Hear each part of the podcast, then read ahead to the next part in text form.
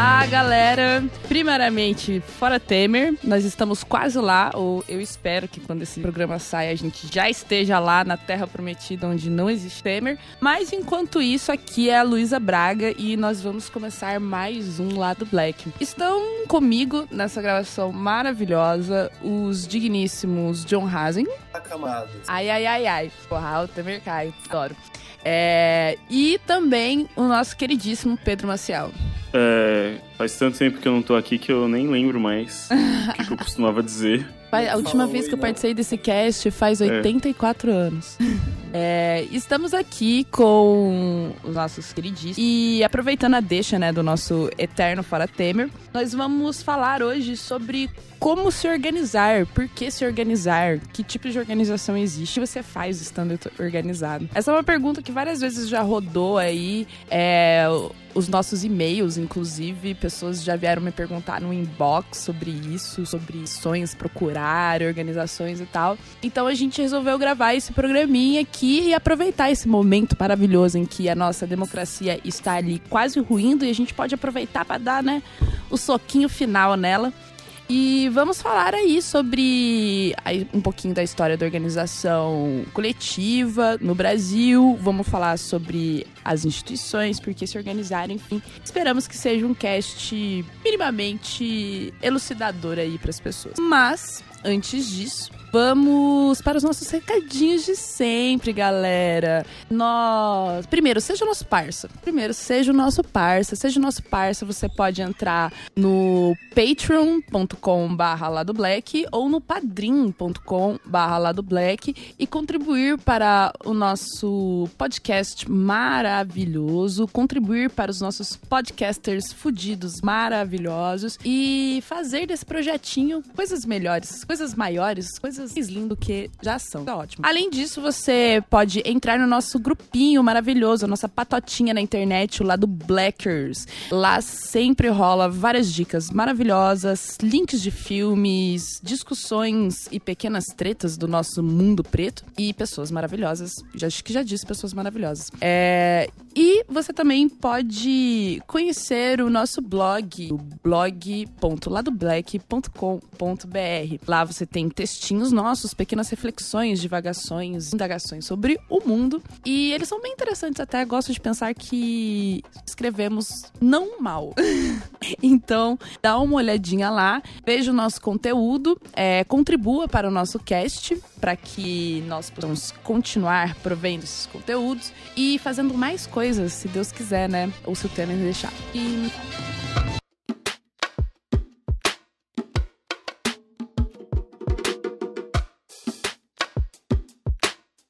Lado, lado,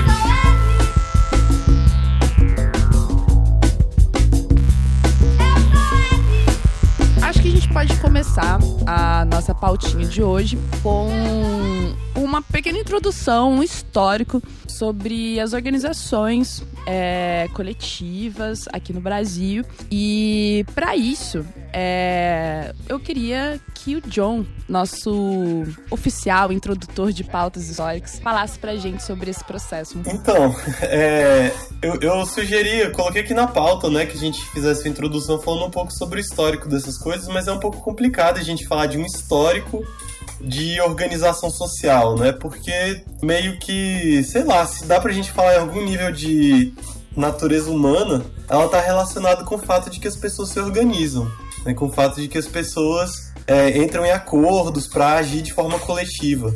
É, mas tem- tinha alguns pontos que eu queria levantar, assim, para chamar a atenção de uma questão, né? Que vai ser uma questão muito importante quando a gente vai discutindo de porquê. Então é isso, se, se organizar meio que a gente encontra organizações e, tipo, as pessoas se encontrando e coletivamente tentando resolver problemas, assim, praticamente desde sempre. É, só que tem alguns pontos que eu queria chamar atenção pra gente pensar sobre como o que hoje a gente entende como direitos, né? Como é, alguns elementos muito cruciais assim para a forma como a nossa sociedade se organiza, eles foram conquistados mais do que oferecidos, né? Eles foram conquistados pela luta e pela organização coletiva. Então, é, um exemplo disso é como no, sei lá, no início ali da Revolução Industrial, ainda nas, na metade mais ou menos do século XIX, tem, é, se constrói algumas organizações de trabalhadores que vão ter um impacto muito grande na forma como o mundo do trabalho depois vai se estruturar, né, e vão afetar a maneira como hoje em dia esse mundo do trabalho se estrutura. Então a gente tem o início da formação dos sindicatos, como forma de organização dos trabalhadores para poder fazer frente àquelas condições de trabalho merda que eles tinham. É, e aí, tipo, um exemplo disso, um exemplo dessa estrutura de organização do trabalho, que talvez em um determinado momento fosse até mais, é, mais forte, assim, mais então, é, eu coloquei na pauta pra gente falar um pouco sobre história das organizações, né? Só que até é meio difícil da gente tentar fazer um histórico das organizações sociais, porque se tem alguma medida que a gente pode falar de natureza humana,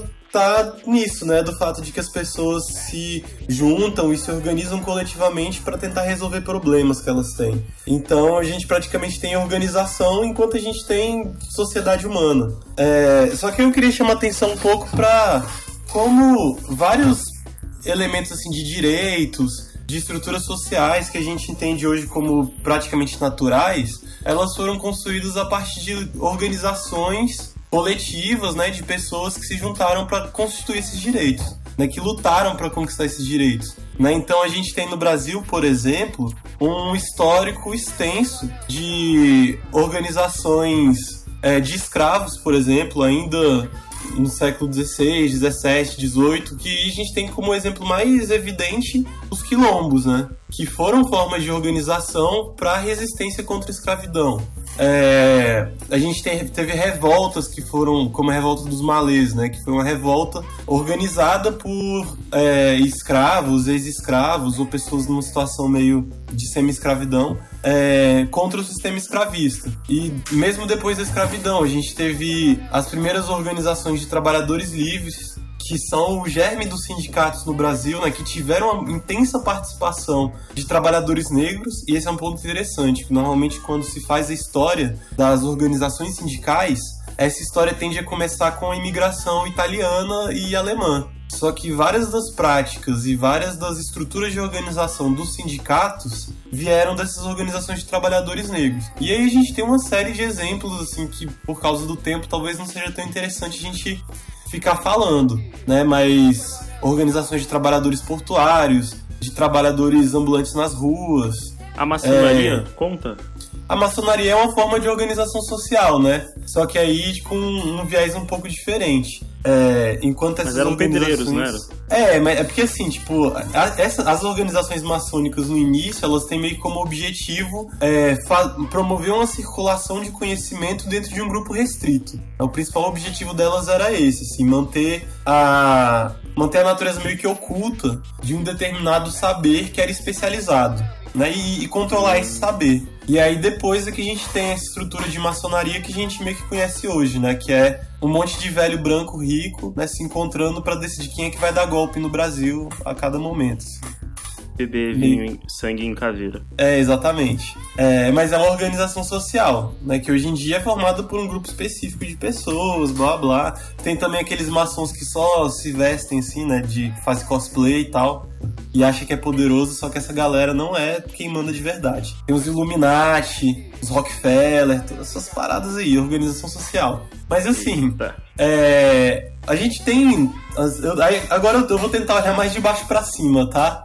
Tem várias organizações que são de da, dentro das elites, né? Se você for olhar, tem organizações que nascem dentro das faculdades, por exemplo, das faculdades de direito, no final do século XIX, começo do século XX, e que vão juntar uma galera, tipo, rica e poderosa que vai manter a circulação de poder dentro de uma galera meio fechada. É, mas eu tô pensando em olhar um pouco mais de baixo, assim, né? Por uma escolha arbitrária mesmo, prefiro assim. É, a gente vai ter no Brasil vários exemplos dessas organizações sociais, né? Tipo, que vão dar origem ao que a gente chama de movimentos sociais. Você tem, por exemplo, as ligas campesinas, que estão lá na origenzinha do, do que hoje é o MST, né? As ligas campesinas vão começar a atuar mais ou menos na década de 30, da dé- década de 40, de forma mais pulverizada e local, né, do que é o MST. E o MST tem uma, uma, uma visão mais nacional, né? Uma proposta de organização nacional. É, mas a gente tem os sindicatos, que são uma, uma estrutura de organização mais conhecida, de trabalhadores. Aí, em relação aos sindicatos, tem até uma questão interessante que agora, né, na, na, na greve geral de 24 de abril, né? 28 de abril, acho. É, muita gente lembrou o fato de que 100 anos atrás a gente teve a primeira greve geral do Brasil. Foi uma greve que juntou centenas de milhares de trabalhadores e que teve uma participação muito importante dos anarcossindicalistas. Original Alinda Style.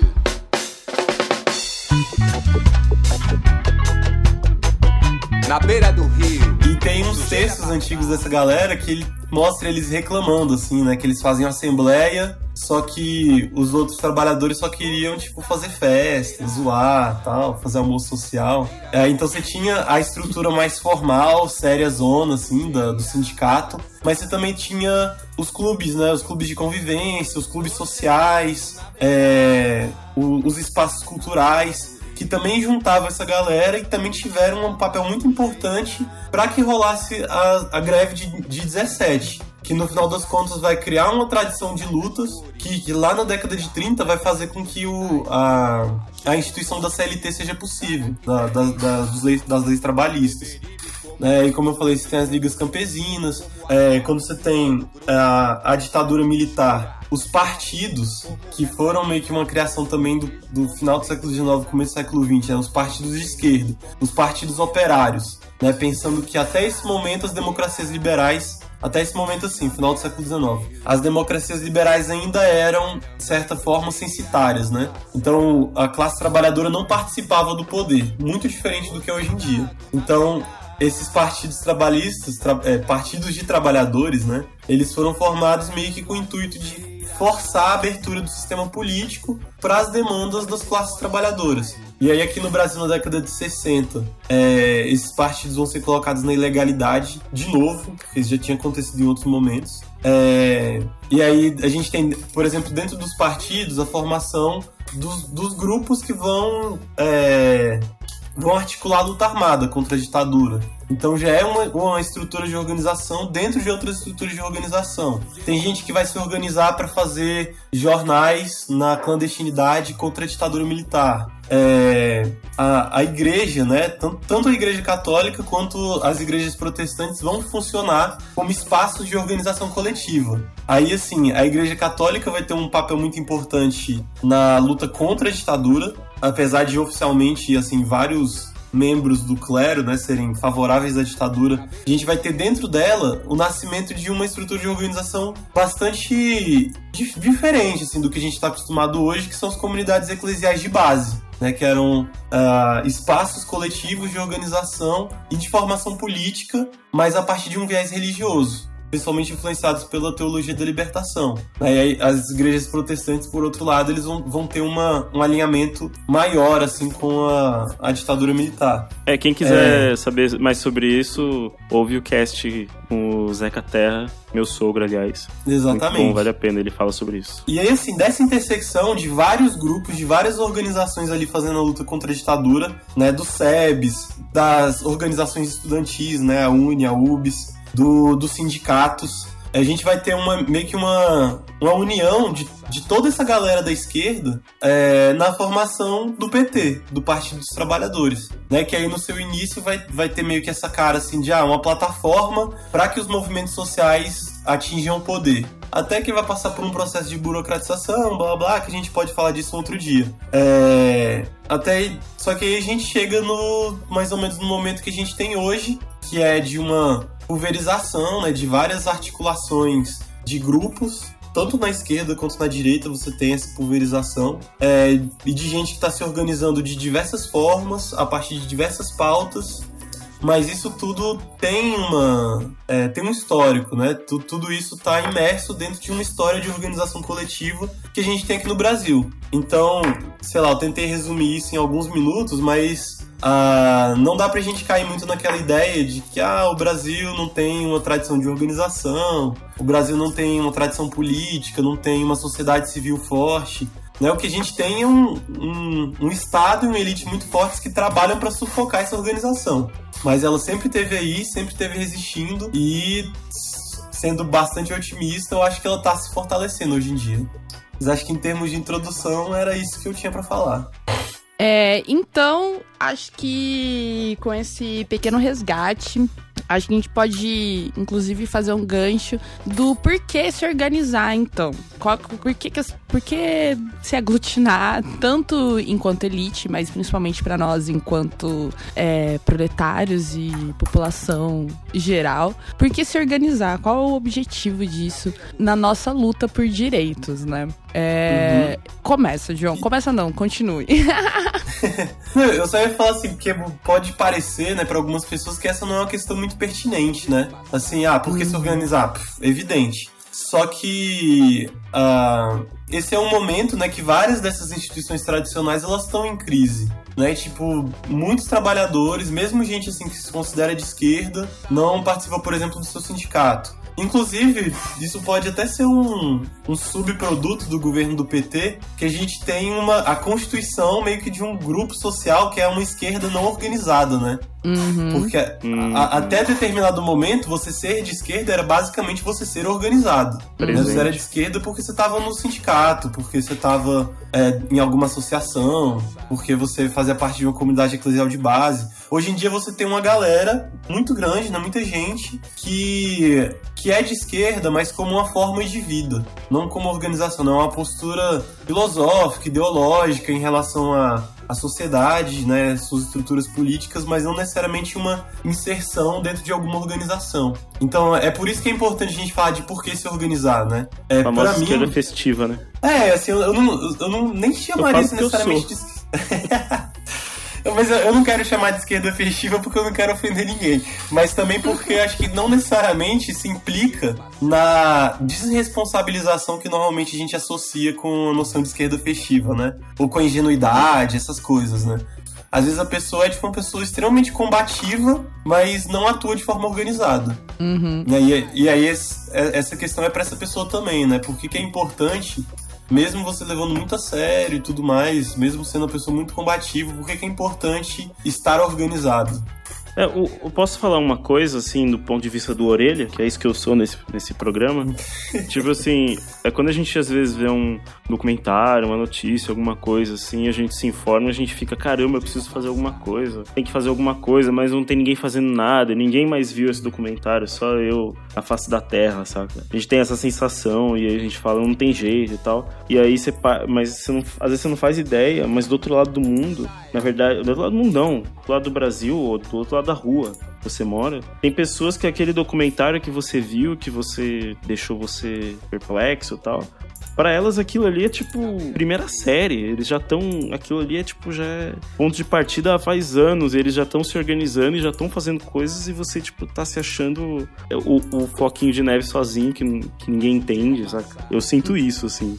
Eu acho, assim, do, do ponto de vista de uma pessoa semi-desorganizada, né, que já foi organizada e hoje em dia atua como independente, é, eu vejo por, por, por dois pontos, assim. Tem essa questão que o Pedro colocou agora, mas tem também aquela, um ponto que o John falou, né? O último ponto que o John colocou, que é às vezes você tem uma pessoa que é super ativa, é, que tá ali, só que é uma parada muito complicada você ser independente, você agir sozinho. Eu acho que um, uma das funções de se organizar também é você contar com uma coletividade que tem os mesmos objetivos que você, que você pode dividir coisas e construir junto e repartir é, os pesos, sabe? As funções. E isso é bom, assim, individualmente, inclusive. Assim, estar num coletivo é bom para o seu indivíduo. E, e também pelo fato de que, como o John colocou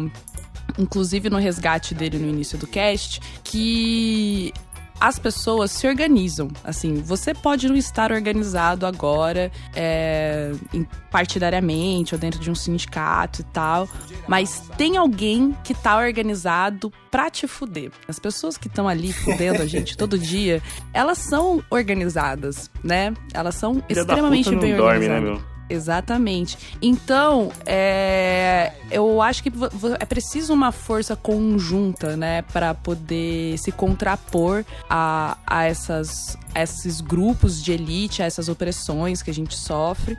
E isso faz com que isso faz com que com que a gente também acabe tendo um suporte maior para nós mesmos, sabe? Eu du- durante os últimos anos eu tenho visto assim cada vez mais, até tenho pensado muito sobre a necessidade de me reorganizar, né? Na verdade estou organizada em outros tipos de coletivo, mas mesmo politicamente, assim, tenho sentido a necessidade de me organizar politicamente, justamente porque, meu, tem várias coisas acontecendo, a gente quer fazer mil coisas ao mesmo tempo e a gente, na verdade, pode fazer mil coisas ao mesmo tempo, só que o corpo não aguenta, sabe? A gente se estressa, a gente fica mal. É, e é bom ter pessoas pra sofrer junto com a gente, sabe? É muito, muito útil ter pessoas ali no apoio.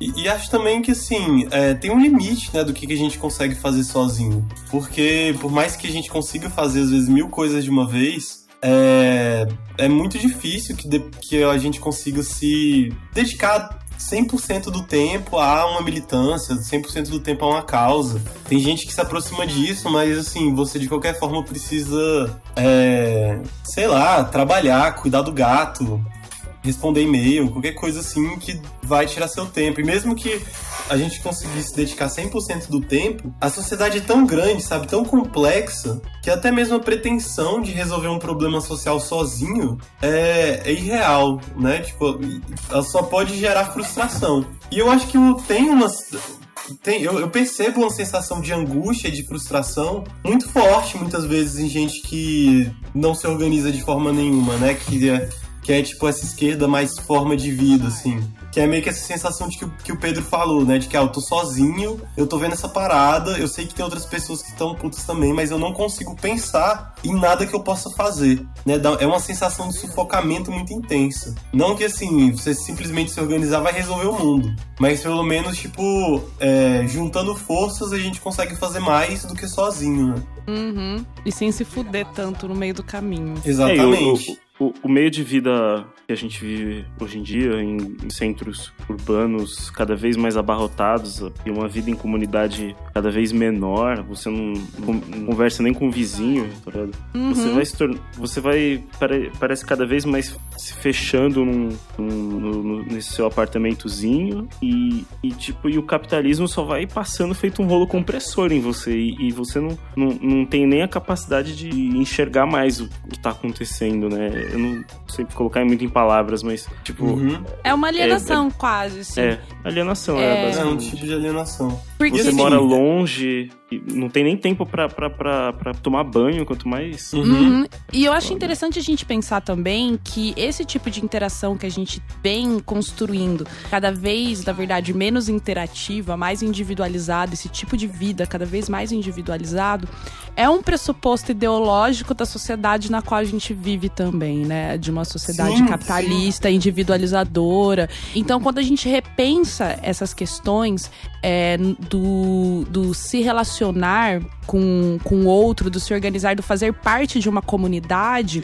isso também, isso também é ideologicamente contra-hegemônico, assim. Você já tá agindo de maneira contra-hegemônica na, na, na sociedade, sabe? De maneira Uhum. a se opor a esse Estado. Então, e, tipo, é uma parada muito louca, assim. Agora eu tenho estudado, tô, tô fazendo uma pós em comunicação popular e comunitária.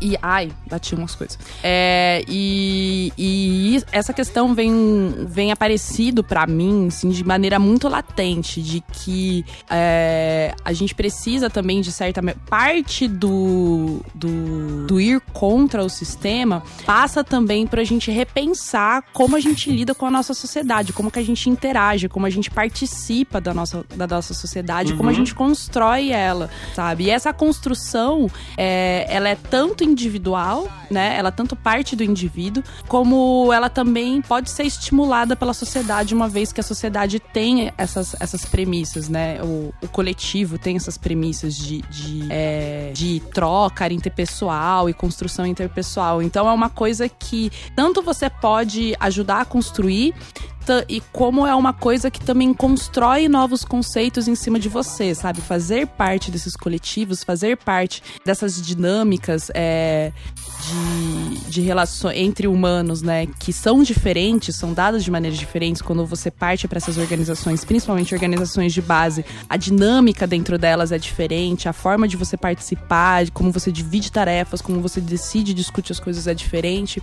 Então, uhum. você tanto constrói essas, essas essas instituições, essas comunidades, como essas comunidades também te constroem enquanto ser humano. E se essas comunidades têm um princípio emancipador e, e realmente revolucionário, contra-hegemônico, né? Não sei qual é a palavra mais adequada aí, cada um pode pensar num sentido. É, quanto mais baseada nesses alicerces a comunidade tá, mais ela também vai construir esses, esses sentidos e esses princípios nos seus integrantes. Uhum. E eu posso já criar polêmica? Uhum. Eu, que, eu queria depois fazer uma pergunta. Uhum. Só rapidinho, deixa eu só falar mal de uma galera aqui, rapidão. É... Não, é, eu só é queria causa... falar outra é... coisa. Ah, Caramba, que, que, que legal ouvir a voz da Luísa no microfone massa. Cara, é tipo, é, é, que nem, sei lá, você esfregar veludo na orelha, né? Com Ai, certeza. gente, um dia eu vou fazer um programa cantando pra vocês. Vai ter, já tem, eu, eu, eu, eu, gravei, eu vou usar. Enfim. Mas então, só pra gerar uma polêmicazinha, é por causa disso que a Luísa tava falando que eu tendo a não acreditar em ativismo, no que a gente chama né, de ativismo de sofá. Assim, ativismo só pela internet. Tipo, Ai, nossa, então entendo... polêmica comprada. Vou, vou contrariar é, você. Assim, nem, nem vou deixar você terminar de falar, já, já não concordo.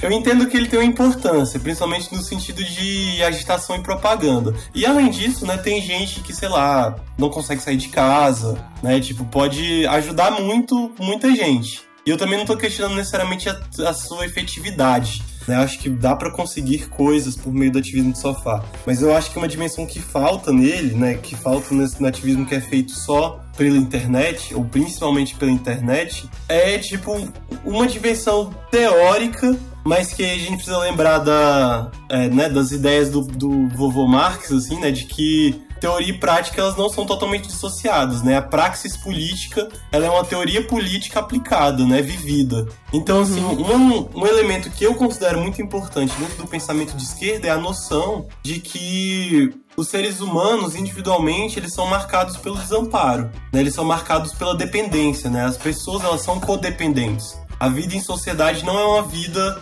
de indivíduos isolados que, estão agreg... que são um simples agregado por conveniência. Né? Mas são pessoas que... que... dependem umas das outras para viver. Por mais que Por mais os textões que... de Facebook hoje falem, falem isso, né? Que tipo, ah, seja, seja feliz sozinho, não sei o quê. Ai, meu E, e eu acho assim que o. É, é, porque eu acho que essa. que uma militância que se, se reduz à internet abre espaço gera um risco muito grande de a gente perder justamente essa dimensão, né, de que o, a atuação política, a vida coletiva não é uma mera conveniência. A gente não faz isso só porque é estrategicamente mais interessante ou porque é mais eficiente na hora de chegar no resultado, mas é porque nós somos seres coletivos. A humanidade é coletiva. Né? E aí pode parecer muito. Pode gerar essa tendência à individualização, né? De que nós todos somos indivíduos isolados que a gente vai se encontrar aqui e ali para resolver um problema pontual. Então, uhum. esse para mim é um dos problemas de uma sociabilidade que se constrói principalmente por intermédio de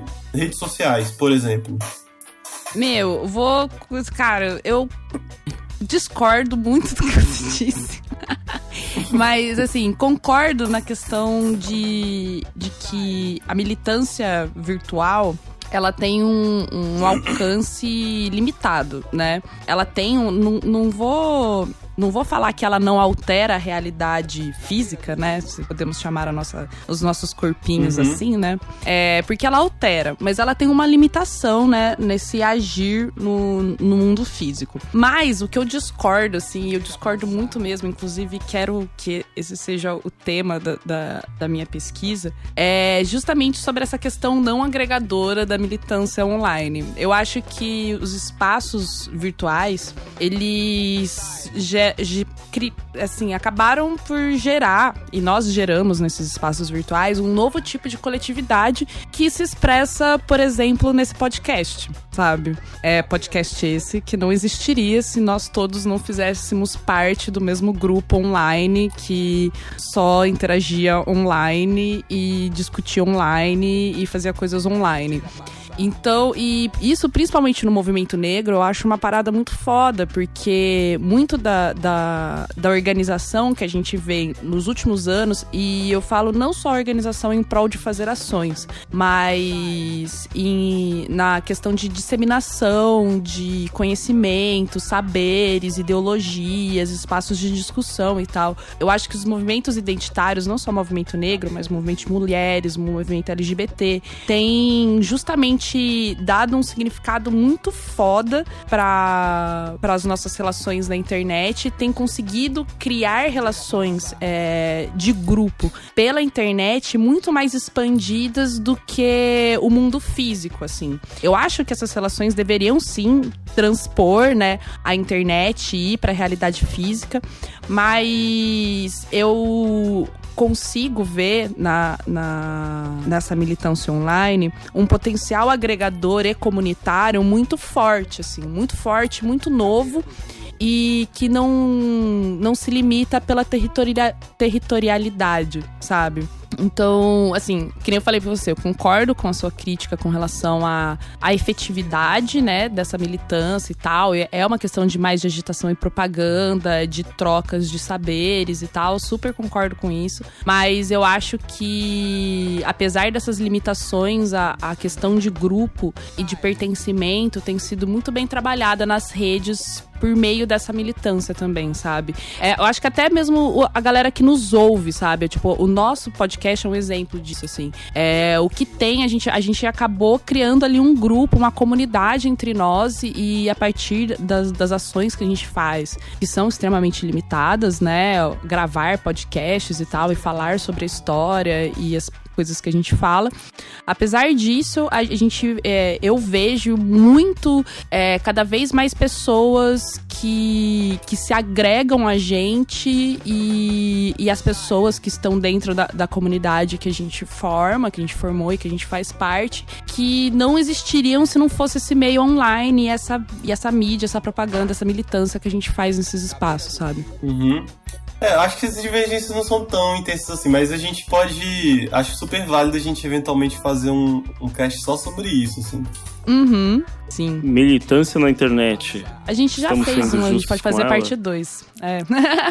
É, Mas, vamos avançando nas nossas Eu- eu conversas. fazer aqua- aquela Oi? minha pergunta? Pode? Hum, É, assim, o John falou lá atrás do de um, de um grupo de trabalhadores anarquistas que se uniram, que tinha um lado deles que eram mais da farra, né? Mais festeiros e tal. Aí pega isso. Aí eu, eu também penso no, no grupo que o, o Oga organiza, que eu, eu nem conheço muito bem, só conheço do que ele fala assim, no podcast, que é o Coletivo Sistema Negro. E eu sei que eles fazem festas. É, eu também tenho um grupo que eu eu já fiz algumas coisas juntos, que é de um, um, um amigo conhecido meu austríaco, que ele é, fa- tenta fazer algumas iniciativas ao redor do mundo sobre, sobre é, a respeito da educação, de educações, formas de educação alternativas, etc. E a Uhum. pegada dele vai muito pelo caminho da, da porque antes era, era a onda da gamificação, mas ele fala que não é gamificação porque, porque é, é, é mais a ideia da, da brincadeira, não porque a gamificação é a introdução de mecanismos de jogos para é, realizar tarefas. E a, a ideia dele é mais assim: é pensar as coisas mais pelo viés da, da, da, da brincadeira mesmo, do, do, play. Ele fala play, play your fears, play the education, play, ele usa muito a palavra play. Uhum. Isso faz eu, eu, eu, eu, pensar até que ponto é, o nosso preconceito com. com a, gente, a gente tem um, um preconceito com tudo que não é visto como trabalho, trabalho sério. E isso é claramente um, uma, um ideal embutido pelo, uhum. pelo capitalismo, né? Tanto que a primeiro xingamento que vem na cabeça das pessoas a se referir de alguém de esquerda, alguém que está se manifestando, é, é que é, é, vagabundo. O que é vagabundo? Alguém que não trabalha, né? Uhum. Ou e, e, e, o fato do pessoal de esquerda, pessoas de esquerda defenderem com frequência pautas como e fazer uso também de maconha e, defender pautas a favor da maconha. E a maconha, claramente, a, a batalha contra ela é, é pela questão também de que é, tornava os trabalhadores menos produtivos, né? E a ideia toda é sempre em torno disso. Então, como que vocês uhum. veem essa, a questão da farra, da festa, como forma de, de resistência? Existe isso mesmo, a farra e a, e a festa e o entretenimento, o, o viver o, o, grupo, a organização, enquanto é, resistência existe? Tem hora que passa do ponto, tem gente que, que é festivo mesmo e, tá, e passa do ponto. Como que vocês veem isso? Uhum. Meu, vou resumir isso numa frase do, numa frase do Gilberto Gil, é, ainda vira esse mundo em festa, trabalho e pão. Assim, acho que essa questão de você, do, do ócio, não vou nem colocar como festa, vou colocar como ócio. O ócio é uma parte extremamente importante do que é ser humano, sabe? Do que é se permitir ser humano. Não é, não é só uma questão de, de festar, assim, porque a gente leva o festar, porque quando a gente não tá trabalhando, né, teoricamente, a gente tá festando, a gente não tem muito um espaço de ócio na nossa vida. Inclusive, eu acho que a, que a quantidade de festas e, e espaços de catarse que a gente tem é, são um contraponto justamente a, a, essa vida extremamente regrada em que dois terços dela você passa trabalhando, um terço você passa dormindo, sabe? Então, é, a, é, não estar é, produzindo para o capital, estar festando, estar manifestando alegria, sem controle, é, sabe, sem supervisão, eu acho verdadeiramente revolucionário nesse sentido, porque é, é a gente colocar nós nós, enquanto trabalhadores explorados e objetificados pelo sistema, a gente se colocar enquanto humano, enquanto indivíduo de prazeres, de vontades, de criação, sabe? Então, eu, a, tanto, sei lá, é, pra, então, para mim, assim, é uma parada essencial essa questão do ócio, do festar, do fumar maconha, do, entendeu? Do não estar a serviço do capital 100% é, do tempo. Uhum. Eu acho que não, acho que isso é tudo coisa de pós-moderno. não, mentira, tô brincando. Eu concordo com a Luísa totalmente, assim, tudo. É, porque eu acho que, assim, to, toda essa dimensão que a Luísa falou, né, de é, você resistir a certas pressões de como você deve se comportar e tudo mais, é também uma forma de construir uma subjetividade de resistência. Meio que assim, né? Você tem certas expectativas dentro de um sistema capitalista de como as pessoas devem se comportar. Né? Quais são os comportamentos aceitáveis. É, e aí esses comportamentos ou eles são a partir de uma ética do trabalho extremamente rigorosa, ou a partir de uma ética do gozo, mas de um gozo baseado no consumo, né? Que vai alimentar o sistema capitalista.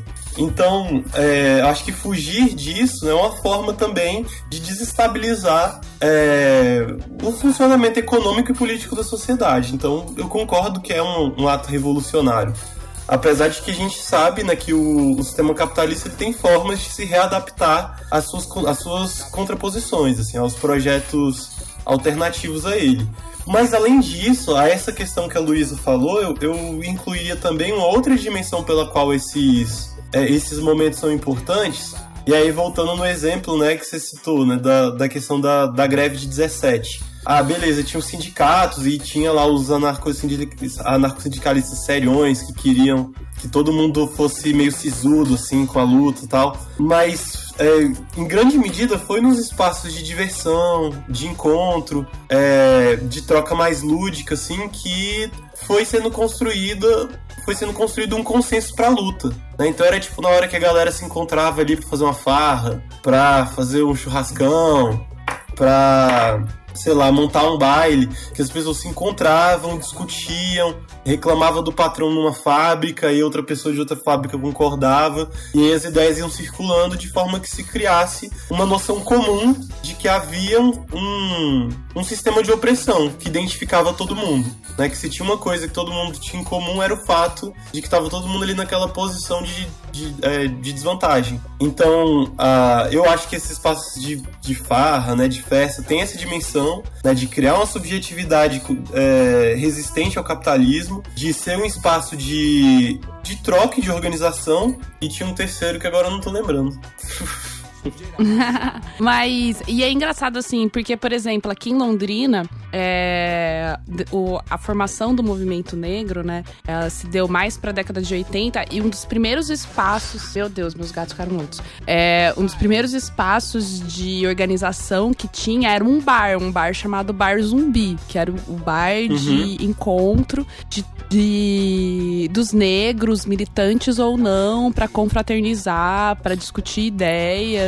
Então, é, são muito importantes esses espaços. Calma aí, uhum. gente, focar o mouse gás aqui. não, eu lembrei do terceiro ponto que eu queria falar, que é, além disso tudo, é, às vezes para você montar uma farra, você precisa, tipo, participar daquele processo de construção coletiva que é meio que eu tava falando quando eu critiquei, assim, o, o, o ativismo de sofá, né? Tipo, sei lá, pra você fazer uma feijoada com samba, você precisa organizar quem é que vai comprar cada coisa, quem é que vai cozinhar, quem é que vai lavar a louça, quem é que vai trazer os instrumentos, quem vai tocar.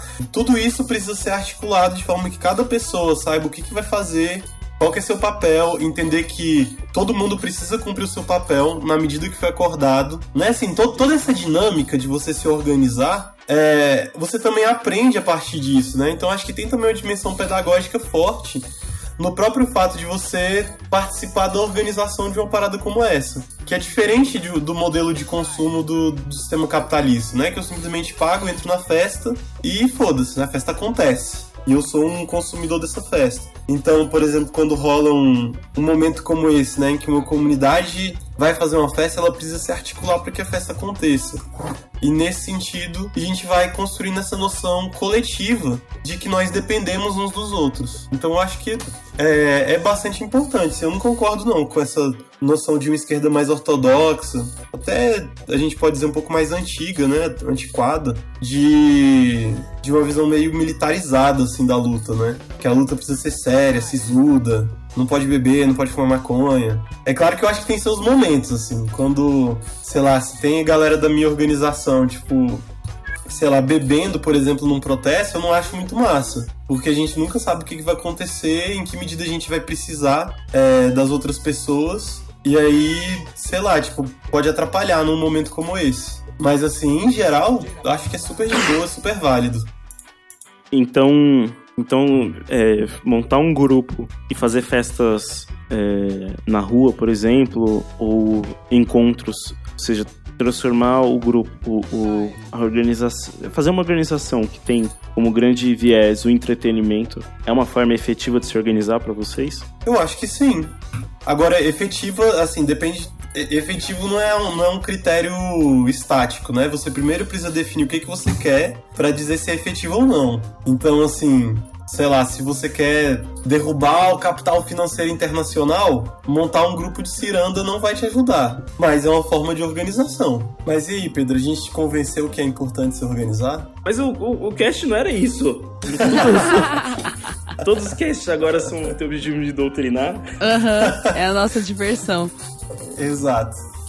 Pô, mas é. É, já, já, que você jogou a bola no meu, meu, na minha quadra, eu, eu queria dizer que eu gostaria muito de algum ouvinte conhecer, se vocês conhecerem, seria muito de participar de algum tipo de, de movimento de designers. Eu acho que o design, eu realmente tenho fé que o design pode, pode ser uma ferramenta de, de combate, sabe? Uhum. É, tanto no sentido de visualização de dados, eu acho que se a gente tivesse todos os dados disponíveis sobre como cada deputado votou é, como cada. o que, que a Constituição diz, tudo assim de uma forma muito apresentável visualmente, a gente gerava menos fricção para as pessoas na hora de decidir e, e gerava mais abertura e mais clareza de como o sistema funciona, porque eu acho que o sistema ele se vale muito da burocracia para de propósitos nefastos. Então, e pelo ponto de vista também do design como, como força de, de convencimento, assim. Uma Uhum. coisa é você, uma pessoa, a gente está conversando aqui, outra coisa é você ver um documentário com imagens fortes, com uma música forte, com uma- um visual forte.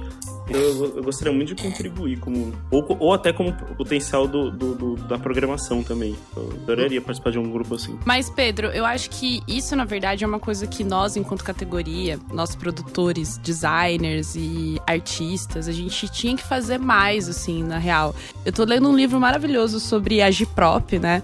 Que fala sobre algumas experiências é, artísticas, tanto teatro, design, literatura tal, na, na época da Revolução e na Revolução Russa e na Alemanha, e eles pegam algumas experiências no Brasil também.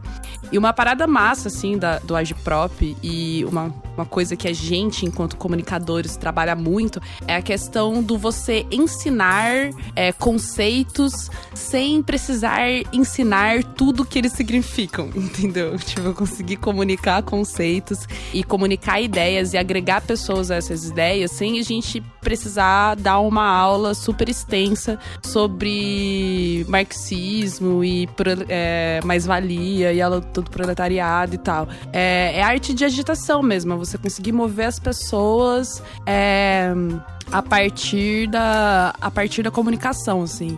E isso e nós já fomos organizados, assim. Acho que inclusive uma das coisas que eles falaram, uma das coisas que fizeram com com que o design deixasse de ser mais pensante, passasse a ser mais mercadológico, é justamente esse potencial emancipatório que a comunicação visual tem perante as outras formas, né, de, de disseminação do saber que a gente tem na nossa sociedade. Mas eu acho que a gente pode ir avançando, né, na pauta e pensar aí quais são as opções que uma pessoa tem para se organizar nesse mundo cão, né? E como se aglutinar entre outros seres humanos. É, Eu acho que eu, eu vou, posso começar?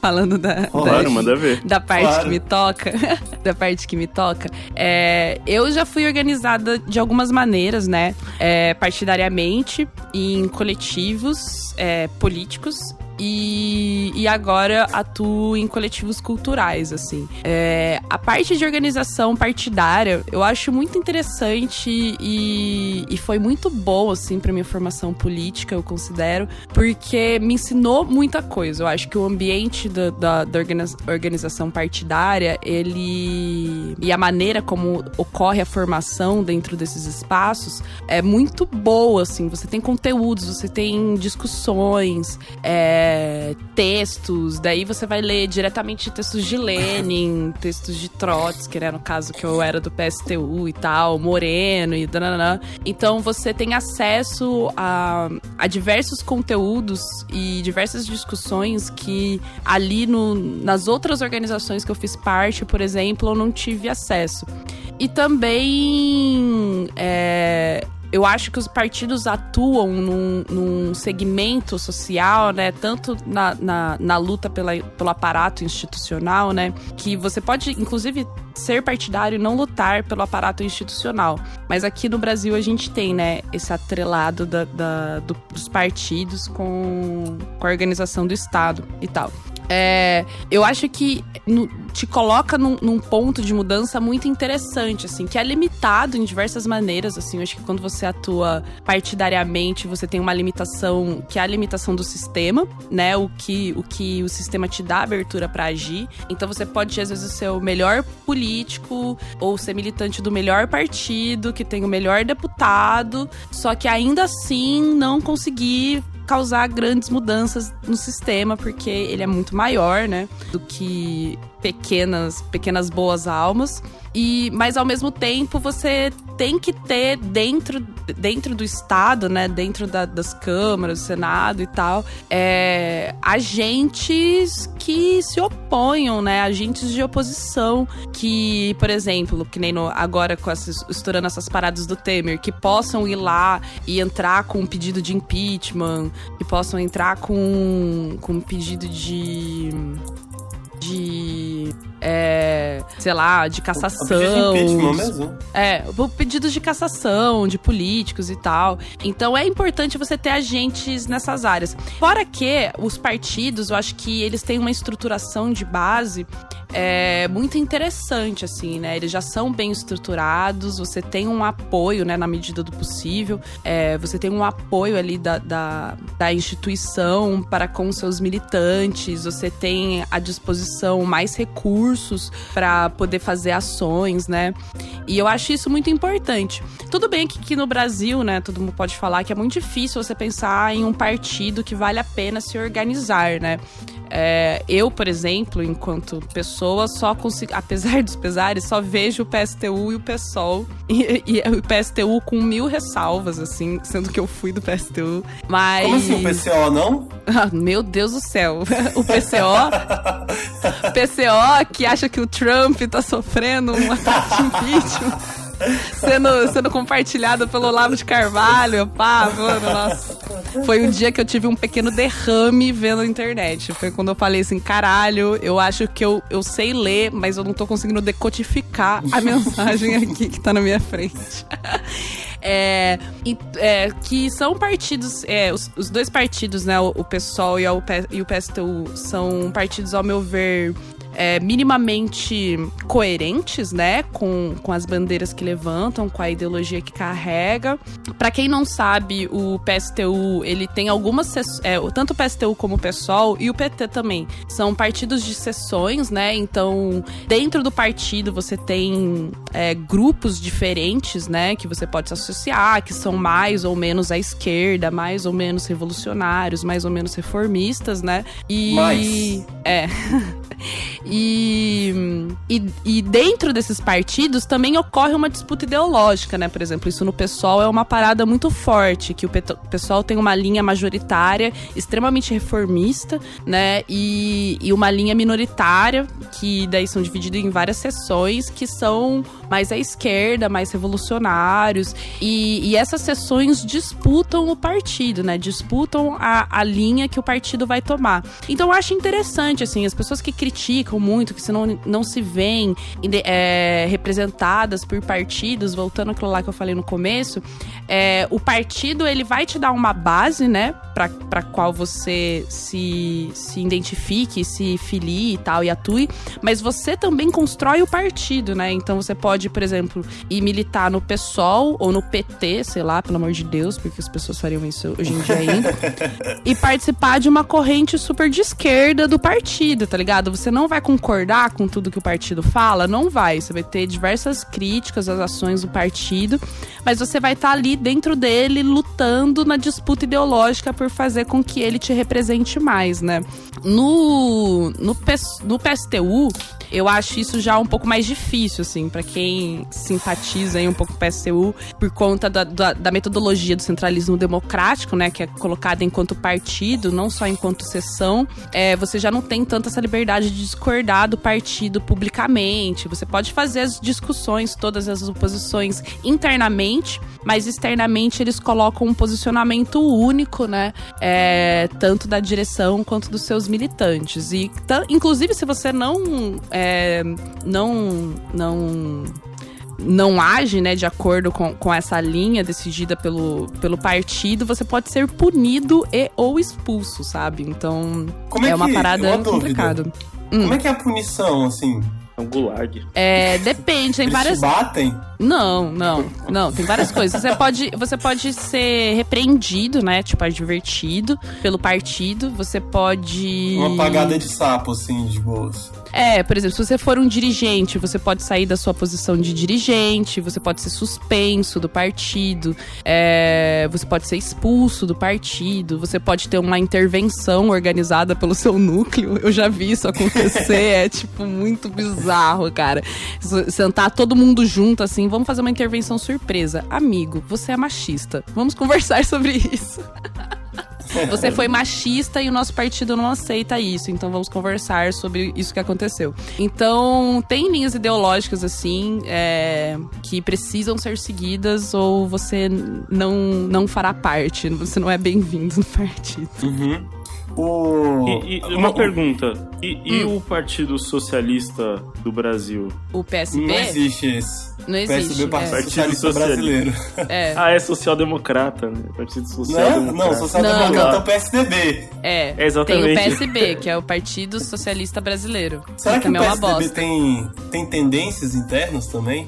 Ah, eu acho que deve ter, mas acho que não deve ser, tipo, sessões ideológicas. Deve ser, É, tipo, tem- grupos de do Alckmin, corporações, né? tá ligado?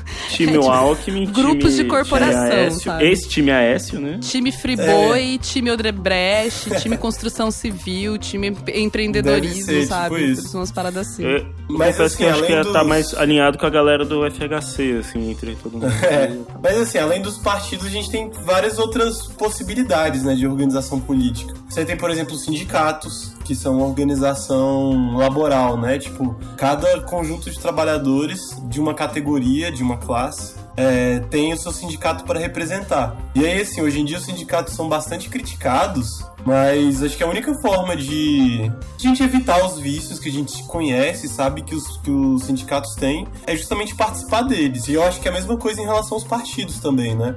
Tipo, os problemas que, o, que se identificam nos partidos, as pessoas que botam fé em partidos, a melhor maneira de, de resolver é fazendo parte deles. É, é um espaço em disputa. Uhum. Apesar de que, assim, tem gente, algumas pessoas aí que eu não vou falar quem, que não botam fé na ideia de partidos. né? Mas a gente, a gente já fala disso. Mas você tem os sindicatos, que mais? Tem movimentos sociais, essa é uma parada interessante. Né, tipo MST, MTST, movimentos dos atingidos por barragens. Normalmente eles são bastante vinculados a pessoas que estão numa situação comum, né? Trabalhadores rurais sem terra, é, pessoas que não têm uma casa, é, né, e tem, e tem condições econômicas que não, não possibilitam que elas tenham uma casa, né? Pessoas que são atingidas pelas obras do governo, esse tipo de coisa. Mas assim, você não precisa necessariamente se encaixar nessas identidades para fazer parte de um movimento como esses. Né? Se você, por exemplo, é jornalista, você pode participar do MST, você pode ser do MST como jornalista, né? como advogado, como designer.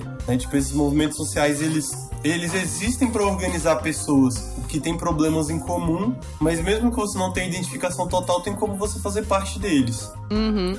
O MPL eu acho um exemplo bem interessante, assim, o que eles, o que eles abordam, a questão do direito à cidade é uma coisa bem ampla, assim, é, que agrega muitas pessoas diferentes e, e- e é um- uma organização é, que. Ah, é uma organização que tem na sua organização, eu não queria falar isso, é uma dinâmica bem diferente, assim, né? Bem, bem mais de boa do que a gente vê e bem mais orientada, Alô? ori- Alô, horizontalizada, participativa do que nos outros movimentos partidários ou sindicais, por exemplo. E o MBL? e o MBL. o MBL é pra você que não acredita em nada disso, né? Que é alô, que- alô, que gente. quer que o mundo se exploda. E. Mas é, essa questão dos movimentos sociais eu acho bem interessante, assim, porque é, no- eu acho que nos últimos anos, né, o- uma das consequências dessa, dessa desvalorização que houve do, Alô, alô.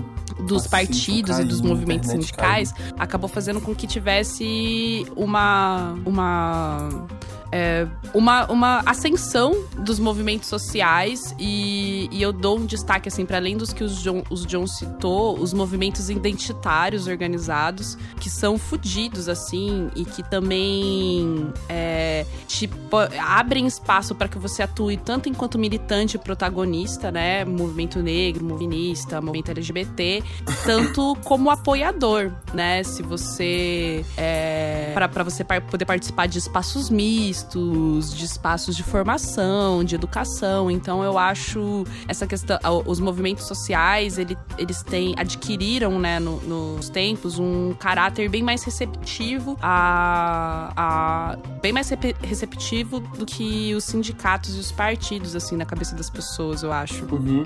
É, só para fazer algumas, algumas notas, assim, né, o que você disse, eu queria comentar, por exemplo, em relação ao MPL, que tem uma estrutura que eu acho bastante interessante, e assim, tipo, hoje em dia eu, eu faço parte do MPL do Distrito Federal. É, que o, o movimento Passe Livre, ele tem uma estrutura federada, né? Então tem MPL DF, tem o Passe Livre de São Paulo, tem Florianópolis, em Salvador, em alguns lugares ele se chama Tarifa Zero, em outros MPL. Mas assim, o que faz com que. Diferente de um partido, né? Que tem uma estrutura centralizada. Né, que você tem um, um diretório nacional, diretórios regionais, né, você tem o congresso do partido que vai juntar tipo a galera das regiões e tal. O um movimento como o MPL, ele tem uma estrutura que é descentralizada. Então o que o MPL de São Paulo faz é decisão da galera de São Paulo. O que o, o, MPL do Rio faz é decisão da galera do Rio. E aí o que faz com que todos eles sejam MPL é o fato deles terem alguns princípios em comum, que são assim, horizontalidade, ser anticapitalista, é, ser autônomo no sentido financeiro, né? Tipo, não receber dinheiro de nenhum partido, organizações, essas coisas. É, então você tem um conjunto de princípios que são centrais, e aí se você adere a esses princípios, você é MPL, né? Você tem a, adere aos princípios e tem aquela postura de luta. E assim, tem uma ideia que eu acho bem interessante que é tentar pensar o global partindo do local, assim. Então é, é pensar, por exemplo, isso que a Lu falou de direito à cidade, e até numa dimensão mais ampla ainda, de uma luta anticapitalista, mas pensando num ponto pequeno, assim, né, comparado com, esses outros, com essas outras questões, que é o transporte público. Né? Tipo, vamos pensar o transporte público a partir disso e começando a desdobrar uma, um raciocínio anticapitalista.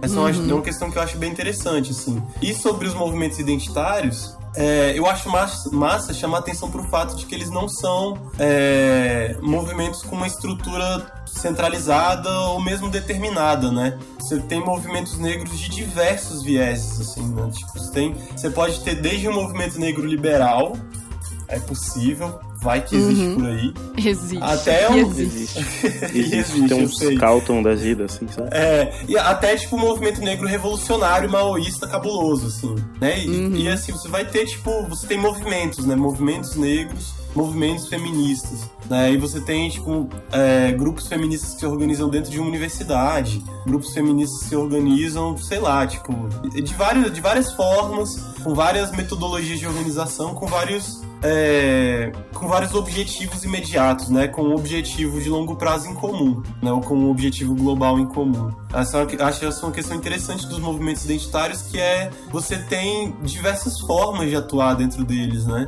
Você pode, uhum. você pode ter, você tem vários grupos, na verdade. Você pode escolher aquele que se adequa mais ao seu espaço de preferência, a sua forma de luta de preferência, né? Vai ter gente que vai preferir fazer parte de uma ONG feminista é, que é mais institucional, assim né? Que vai tentar uhum. lidar mais com o Estado, com, sei lá, com pesquisa, qualquer coisa assim. E vai ter gente que vai preferir, tipo, fazer parte de um, um movimento feminista, não sei, que vai enfiar uma cruz na vagina na frente de uma igreja, né? Tipo, outro tipo de, de ação.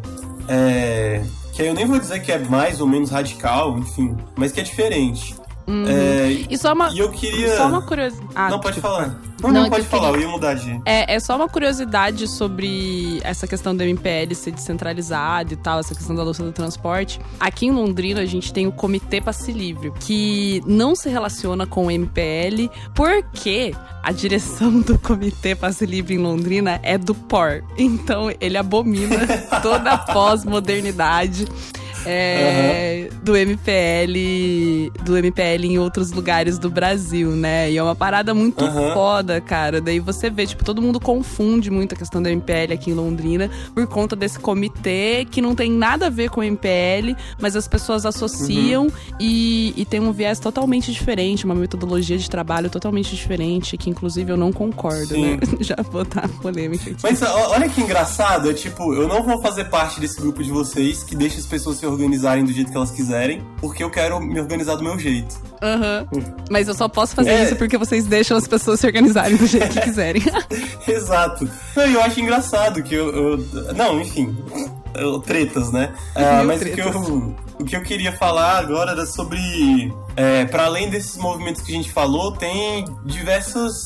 hum, Nossa, muitos tipos diferentes de organização que não tem como a gente falar de tudo. né? Por exemplo, dentro da, da tradição libertária, que é a tradição anarquista. Quando vocês veem galera de direita aí chamando de libertário, estão falando merda, estão roubando o nome. Libertários são anarquistas. É, dentro da tradição libertária, você tem, por exemplo, a ideia de grupos de afinidade, que é uma parada que eu acho muito foda. Assim, um grupo de afinidade é tipo um grupo de pessoas que se juntam pelo fato de que elas se conhecem e têm confiança umas nas outras. Então, o grupo de afinidade é uma coisa que é meio que normalmente e necessariamente pequena, né? Um grupo de pessoas que tem muita confiança porque eles se conhecem, então a chance de entrar um P2 no meio deles é zero, assim. É...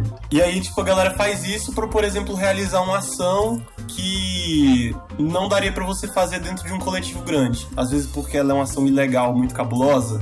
Você vai, sei lá, não tô dizendo para as pessoas fazerem isso, mas digamos você vai queimar uns ônibus numa manifestação.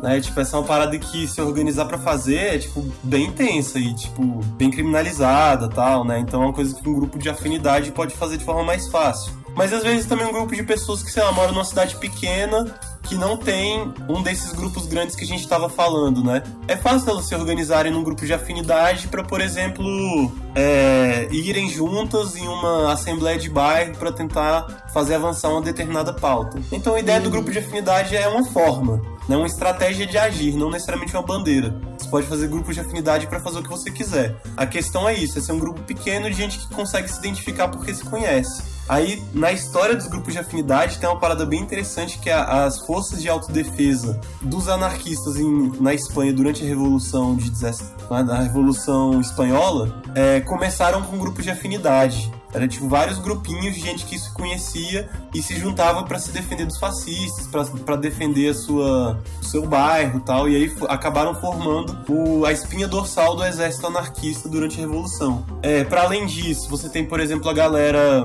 a galera pacifista em vários países criou um, um movimento que eles chamam de Foods Not Bombs né, que era tipo um, um movimento que para divulgar as ideias pacifistas eles é, se juntavam para organizar tipo jantares é, para a população de rua de graça e assim a fazer avançar essa ideia, né, de que os estados deveriam parar de investir em nas forças militares e começar a investir mais nessa dimensão social, né, que é uma parada bem interessante, assim. É, você tem também os coletivos de bicicletas, né, que podem ter vários tipos de ações diferentes, mas uma forma que eu acho bem interessante, uma um- é, é da, das oficinas comunitárias. É uma galera que pra tipo divulgar a ideia das pessoas usarem mais bicicleta, elas abrem uma, uma oficina que é de graça. Qualquer pessoa pode ir lá e tipo aprender a arrumar sua bicicleta. Eles arrumam de graça também e tal, e vão conversando com as pessoas pra tentar divulgar essa ideia de novas formas de mobilidade. É, que mais vocês conseguem lembrar aí? Os eu, eu não queria. veganes e os vegetarianos. É que eu não o Pedro ficou. O Pedro já fica assim. Eu não tenho Pedro- nada, não. Tá de boa. É. O Pedro Não. é contra o veganismo. Não, não sou contra. Não. Ele mata um coelhinho todo dia de manhã. Eu sou, eu sou vegetariano, eu não como. é, não como carne. Mas. É, e não tenho nada contra veganos, mas só né, não me tratem como um cidadão. leite. Não me tratem como um, um quase vegano ou como um cidadão de segunda classe. Só isso que eu peço. Não, mas eu acho interessante. mas eu acho interessante da, da, da questão do, do vegetarianismo e do veganismo, é porque assim como o passe livre, ele tem um potencial de pegar um problema local e, e fazer E com levar que. a gente a pensar, né? É, e levar a gente a pensar na questão do global, da produção de alimentos, de distribuição de alimentos, como a gente consome, por que a gente consome. é, e, e acaba sendo uma Uhum. discussão muito mais ampla do que simplesmente a crueldade animal, sabe? Vai todos. Uhum. Vai. Acaba. Você pode levar, né? Não que todos os movimentos vegetarianos e veganos é, levem a essa reflexão, mas eles têm esse Uhum. potencial de, de trazer um questionamento produção, né? é, ter um questionamento Sim. muito foda quanto ao modo de produção que a gente tem hoje em dia e consumo de comida. Uhum. Total, E aí, é- viaja, viaja lá pra terra do, do, do Zeca, vê quanto do Brasil é soja. O Brasil é soja. Aham. E, e- e é, e é- é Soja É, pra alimentar porque- gado, né? exatamente, é perturbador, não é soja pra fazer ADs. Ainda Aham. que quem é vegetariano e vegano devia se preocupar para não, de não comer só soja, que faz mal, Aham. além de tudo. Mas é soja pra alimentar gado. E água pra Uhum. alimentar gado também. Então é foda, realmente. É, tem esse E viés. aí é legal, é legal a gente pensar nessa questão de, de veganismo e vegetarianismo pra chamar atenção pra uma outra questão, né? Que é, assim, você pode assumir isso como um modo de vida, né? Você assume individualmente que você vai ter essa postura diante do mundo. É, agora, se organizar coletivamente é outra coisa, né? Uhum. Verdade. Se você pode ser vegano e não ser organizado. Sim. É, assim como você pode né, ser preto e não ser organizado. Assim como você pode andar É. de bicicleta e não ser organizado. É, mas eu quero dizer assim, tipo, se organizar, ser preto todo mundo não é transa. escolha moral que você faz, né? Uhum. Não, é, mas andar de bicicleta sim, por exemplo. Ah, andar de bicicleta sim, é.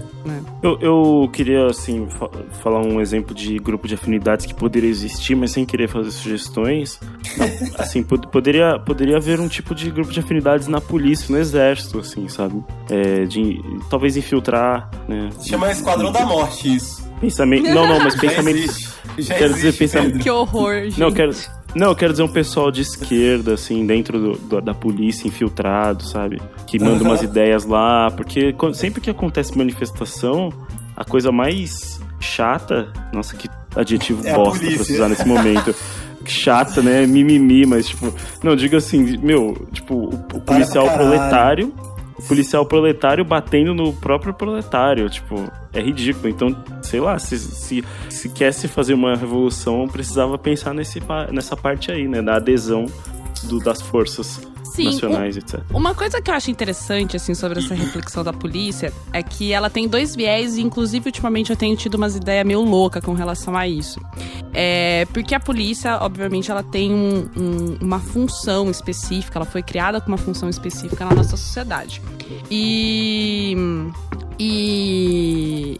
E com, com o passar do tempo, né? é, a- na verdade, apesar disso, a polícia sempre foi sim um espaço em disputa, né? Pra ideológica. Você tinha, né? O, dentro, do, dentro da PM, dentro do exército, é, sessões de esquerda, né, militantes de esquerda, tanto que revolução que Prestes tentou, né, Prestes era militar, tinha, tinha uma base fodida nesse sentido. Mas, é, o- hoje em dia, eu acho que. Eu não sei se eu consigo ver a polícia como um espaço de disputa. Apesar de eu entender a necessidade de termos um- uma força armada. Então, ultimamente, eu tenho jogado a letra de que as pessoas precisavam conscientizar as armas que nós temos nas favelas. Então, assim. Armamento já, né? Armamento É, foda-se conscientizar policial, tá ligado? Já cansei. É porque assim, é porque a estrutura da polícia, ela reprime muito isso e ela se tornou cada vez mais repressora justamente por conta do- dos levantes que houveram Uhum. internos na, na- nessa, nesse braço policial do Estado, né? Nesse braço Sim. armado. Então eu acho que a gente Mas- tem um braço armado que a gente não controla, sabe? Aquele braço que tem uma epilepsia que fica se mexendo sem você querer. E Um membro fantasma, assim. é um membro fantasma que a gente deveria conscientizar e essas armas estão todas na favela. Então acho que as pessoas deveriam Uhum. conscientizar as favelas e fazer delas o nossa a nossa O nosso, nosso frente exército. militar. A Luísa quer uma Mas- parte, basicamente. É, É, mas tipo assim, isso. se você. Se você é policial. Mas se você é policial e tá ouvindo isso, é, eu queria deixar pra você uma mensagem que é: paz entre nós, guerra aos senhores. Façamos Exatamente. greve de soldados, somos irmãos trabalhadores. Ai, ai. Caralho. Gente, vamos encerrando o cast. E dentre esse- esses encerramentos, essas considerações finais, é, eu queria que, que a gente falasse um pouquinho sobre é, como o que vocês dariam de conselho para as pessoas escolherem uma, uma organização e como ir nessa organização, como chegar lá, dar as caras, porque isso é uma coisa que a galera também sempre vem questionar. Eu sou mó tímido, não sei como chegar nos espaços e tal, como que eu vou, onde que eu encontro essa galera. E então queria que rolasse essas pequenas consideraçõezinhas aí. É, Vamos começar com o John. É, eu acho que a primeira coisa, né, em relação a, a como alguém vai se organizar tal, é pensar primeiro que tipo de pautas, né, que tipo de problemas que te movem, né? Você, é, é, sei lá, tipo, tem uma, uma tendência a se tornar vegano porque pensa sobre essa questão do modo de produção, da carne, indústria de carne, crueldade animal tal. Pode ser um caminho massa. É, você gosta de andar de bicicleta e vê um problema no sistema de transporte, procura um, um movimento de, de ciclistas, de talibikers. É, se a pauta que te move é o transporte público, pô, vê se não tem o MPL na sua cidade. Um movimento passe livre, não confunda com MBL, que são os babacas. É, ou então, se não tiver, cria o seu, sacou? Tipo, passe livre pode. É, né, tipo, pensa nisso, o que que te move? Que são os problemas que mais te chamam a atenção? Porque quando você é, consegue estabelecer qual é o qual é a parada que te mais gera paixão, vai ser mais fácil você agir em direção àquilo, né? Vai ser mais fácil você se organizar, interagir com as pessoas e tudo mais. E depois que você pensou em qual pauta você quer, ah, em qual pauta você quer militar, que tem várias, é pensar que tipo de organização te atrai mais. Né? Você quer uma organização que tem uma estrutura mais estabelecida, que vai te dar mais apoio. É, talvez seja interessante você entrar num partido. Se você tem mais problemas assim em relação à estrutura hierarquizada, prefere uma coisa mais descentralizada, que tenha mais liberdade de atuação, talvez seja interessante você procurar outro tipo de organização. Uma organização anarquista, talvez, pode ser. É, né, pensar nisso, assim. O, porque a organização ela não é só a pauta dela, mas é também a forma. Né? Você pensar que tipo de forma de organização te atrai. Então tem formas que são mais hierarquizadas, outras são mais horizontais, tem um- algumas que são mais fechadas, outras que são mais abertas. Tem uma galera que se organiza quase como uma seita, assim, muito fechada. Tem uma galera que é mais aberta pra galera entrar e sair quando quiser, enfim. É, então pensa nisso, né? Qual o formato de organização que você acha mais interessante? E aí, tendo pensado nisso, uma forma de encontrar essas organizações é, se você tiver um amigo que já é organizado de alguma forma, ele pode te dar indicações, né? Porque, sei lá, tipo, a galera dos partidos conhece vários coletivos diferentes. A galera, lá, dos anarquistas vai conhecer um monte de, de organizações. A galera né, que milita no movimento negro vai conhecer também. Então, mesmo que ela não faça parte da organização que você acha interessante, ou que a organização dela não tenha a cara que você imagina que seria interessante, é, talvez ela consiga te indicar alguma coisa. E se você não conhece uma pessoa assim, né, que sirva de, de canal, é, tá aí o grande mestre Google para te ajudar, né? Procura aí, ah, você quer, tipo, você é um jovem anarquista sozinho no Rio de Janeiro? Vai lá no, no Google e procura organizações anarquistas no Rio de Janeiro, você vai encontrar, vai ver que tem um monte, sacou? Inclusive várias que não são nem assim tão específicas. Às vezes é, é tipo uma questão de você ajudar numa biblioteca libertária, você ajudar no trabalho de base de um partido. Não sei se é- isso é possível, mas imagino que sim, né? De você ajudar no trabalho de base, não necessariamente fazendo parte da estrutura partidária. Né? Ou você colar num, num movimento ambientalista, que a gente nem chegou a falar, mas que pode ter ações educativas, enfim. Então, tipo, procura os grupos no Facebook, os grupos na, na, nos blogs que normalmente a galera tem que as pessoas costumam ser, costumam, né? Como eu disse, tem organizações que são mais fechadas. As pessoas costumam ser bastante abertas com quem tá afim de participar. Então, você chegar a trocar uma ideia, às vezes já é um caminho aberto para você começar a se organizar. Pedro, seus dois centavos sobre o assunto. O que você acha? É, no meu ca- O que você sente? É, no meu caso é, é- é um centavo, um um décimo de centavo, porque, né, eu é bem hipócrita, porque eu não me organizo ainda, mas vou vou cada vez mais procurar isso com as conversas que a gente tem tido. Mas eu diria para as pessoas, assim, isso sim, eu tenho um pouco de experiência de causa, é de também procurar conspirar dentro dos grupos que vocês já participam. Se você, por exemplo, é evangélico, existe o a parada integral que eu sempre sei, missão, Missão integral, integral. é o pro- sei lá procurar grupos negros dentro também do, do, do- da sua igreja ou se você tá né, é, na igreja católica também tem o a TL ou se você não faz parte de igreja nenhuma mas faz participa de um grupo e tem um, um cara que tá fazendo mal para as mulheres aí você é mulher e cara se junta com outras mulheres para para denunciar, para se proteger, para expor, para fazer o que for necessário. Eu acho que esse tipo de, de atitude é, não necessariamente é um grupo organizado, mas é, um, é, o, é o início, às vezes, e às vezes é muito importante, porque é, assim, já diz o ditado, né? Em toda cesta de fruta sempre tem umas maçãs podres por aí, né? Então, acho que é só isso que eu consegui pensar. É, mas eu vou, com, com isso tudo que vocês falaram, eu tô cada vez mais movido a procurar aí formas de atuar. Aí, Principalmente pelo- projeto, principalmente- doutrinação do Pedro, tá funcionando. Principalmente pelo design e pela programação. Uhum. Porque eu não me, eu não, eu, eu não me sinto tão, tão, tão é, motivado a ir pras ruas e fazer essa, por mais importante que seja em Pedro, chaves. ruas. Não, não consigo, eu não consigo, eu não Vem consigo rua, nem sair com, Pedro. eu não consigo nem passear com meu cachorro. O pobre coitado tá preso no quintal faz semanas. Mas eu queria muito poder ajudar com, com aquilo que eu sirvo ao capital. Uhum. Mas eu acho que isso é muito massa, assim, pegando essa, essa ponte do Pedro, eh, existem vários coletivos, principalmente em São Paulo, de comunicação negra. Um exemplo é o Afro Guerrilha, que é fantástico e que trabalham a sua militância com relação a justamente a disputa de narrativas, tá ligado? A reconstrução da narrativa negra, isso é uma parada bem importante, assim, vale a pena dar uma olhada. É, eu vou complementar e, e talvez sintetizar o- as duas últimas falas. E o- os dois centavos que eu tenho pra dar é: pegue aquilo que te move individualmente e coloque a serviço do coletivo, sabe?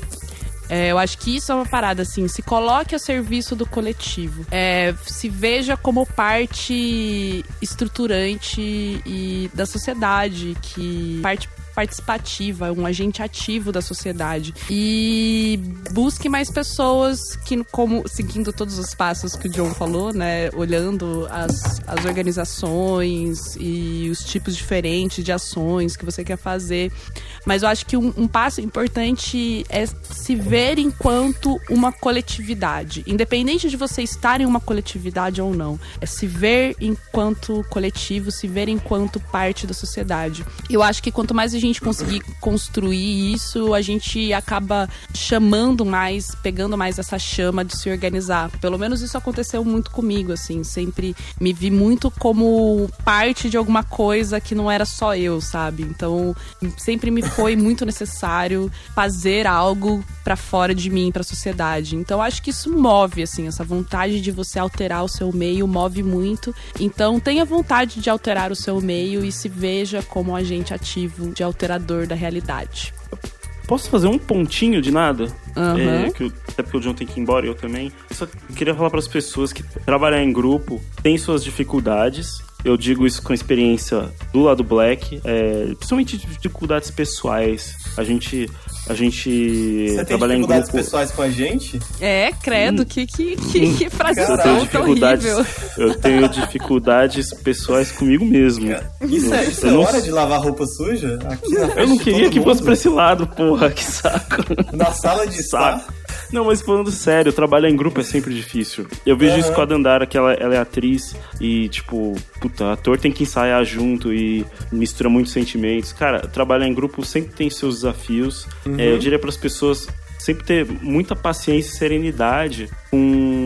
Porque, como é que eu posso dizer? cada cabeça é uma cabeça, cada pessoa tem, tem o seu tempo, o seu ritmo, suas visões. E hoje em dia a gente é muito. A gente, por conta dessa coisa individualista e do descarte também, a gente é muito de jogar as coisas pro alto, saca? De Uhum. falar, ah, cansei dessa merda, vou fazer meu próprio negócio. E a gente não pode, a gente não chega em lugar nenhum sozinho. E eu vejo muita gente que mal começa uma coisa e já, já acaba, e começa e acaba, e começa e acaba. Cara, valorize a coletividade e valorize o tempo, sabe? É, a gente tá completando um ano agora e que venham dois, três, quatro, dez, vinte anos, sabe? Quanto mais os anos passam, mais forte a gente fica. E pra isso é necessário sempre, tipo, reavaliar, pensar, ter calma. Então, porque, encerrando com frase bem clichê, sonho que se sonha.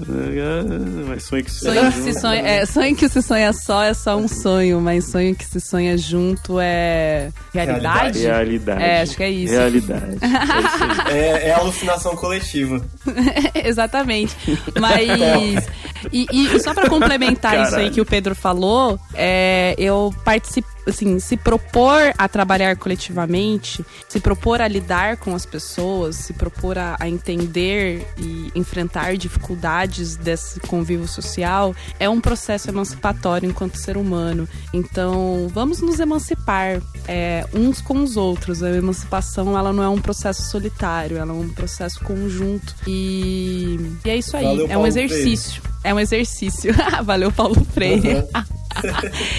Ai, ai. É isso? Mas é isso aí, então, gente. Vamos dar tchauzinho. Até a próxima. Vamos dar um abraço no seu amigo. Organizem-se.